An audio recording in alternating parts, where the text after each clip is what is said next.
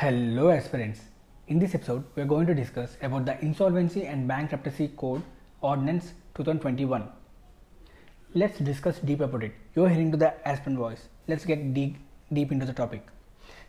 The Parliament first passed the Insolvency and Bankruptcy Code in 2016, short form the IBC code.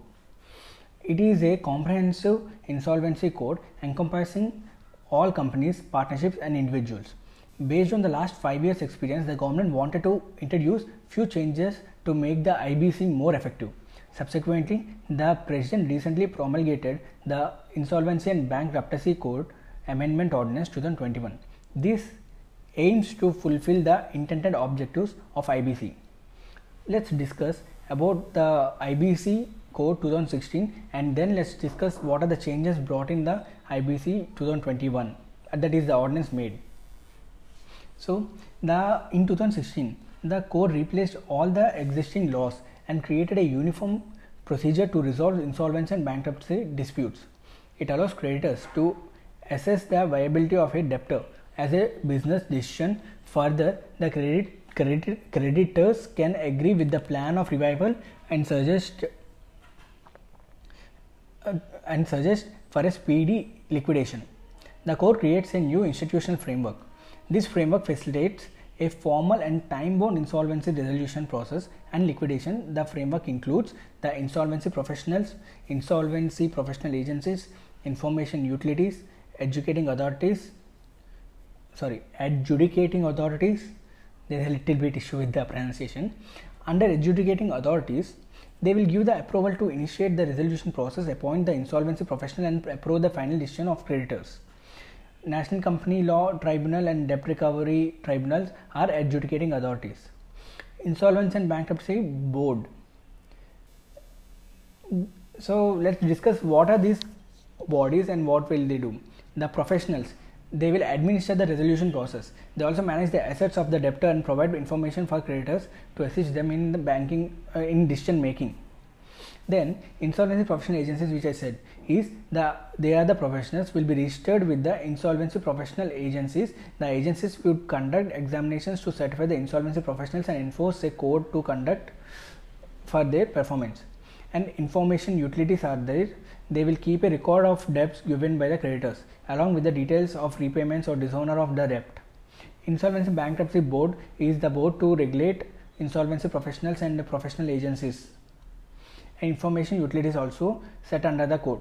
The code aims to resolve insolvencies in a strict time bound manner. The evaluation and viability viability determination must be completed within 180 days. The moratorium period of 180 days for the company for startups and small companies the resolution period is 90 days which can be extended by 45 days. Of course, for the moratorium period for the company established company is 180 days and it can be extendable up to what 270 days. Here you understand that insolvency, bankruptcy, and liquidation these are the three important terms where insolvency is the situation in which a debtor is unable to pay his or her debts, whereas the bankruptcy is the legal proceedings involving an insolvent uh, person or business that is unable to repay its outstanding debts and the liquidation. It is a process of bringing a business or company to an end. It involves the distribution the company's assets among creditors and other claimants so what are the ordinances made for 2021 is the amendment allows the use of pre-packaged insolvency resolution as an alternative resolution mechanism for MSs, MSMEs. The threshold limit to trigger the pre-packaged insolvency resolution is between rupees 10 lakhs to 1 crore. Section 54A of this ordinance it allows the use of pre-packaged insolvency resolution that is PPIR. PPIR is a form of restructuring that allows creditors and debtors to work on an informal plan and then submit it for approval. Under this system, financial creditors will agree to the terms of the potential investors. Further, they will seek pro- approval of the resolution plan from the National Company Law Tribunal. However, the dimensions of the resolution plan cannot happen directly to NCLT. It requires approval of the minimum of 66% of the financial creditors that are unrelated to the corporate debtor before submission of a resolution plan. The threshold limit to trigger the PPIR is between rupees 10 lakhs to 1 crore. The NCLTs must consider a pre-pack insolvency proceedings before allowing a corporate insolvency resolution process. CIRP, the corporate insolvency resolution process is the process of revolving corporate insolvency according to the provisions of the IBC 2016 only. What are the benefits of Insolvency and Bankruptcy Code Ordinance? The quick resolution over 86% of the ongoing insolvency resolution proceedings crossed the 270 day threshold as of December 2020. However, the process under PPIR is limited to a maximum of 120 days. Further, only 90 days are available to the stakeholders to bring the resolution plan to NCLT. There will be a greater autonomy to the debtor as existing management retains control in case of pre-packs on the other hand, a resolution professional takes control of the debtor as a representative financial creditor. This results in a cost effective and value maximizing outcome for the debtor. This prevents misuse of errant promoters. The PPIR gives significant consent rights to the financial creditors. For instance, it requires approval of the minimum of 66% of financial creditors before submission of a resolution plan. This prevents any misuse from financial creditors and there will be amicable settlement, the amendment has made sure that both debtors and creditors have a say in the resolution process. This is a deviation from the earlier approach as the IBC 2016 gives excessive focus on the creditors in resolution and also it prevents the job losses that is under PPIR there is a less probability of liquidation thereby ensuring continuity of the business and resulting in fewer layoffs for workers. But what are the challenges of IBC? it is it has the poor approval rate.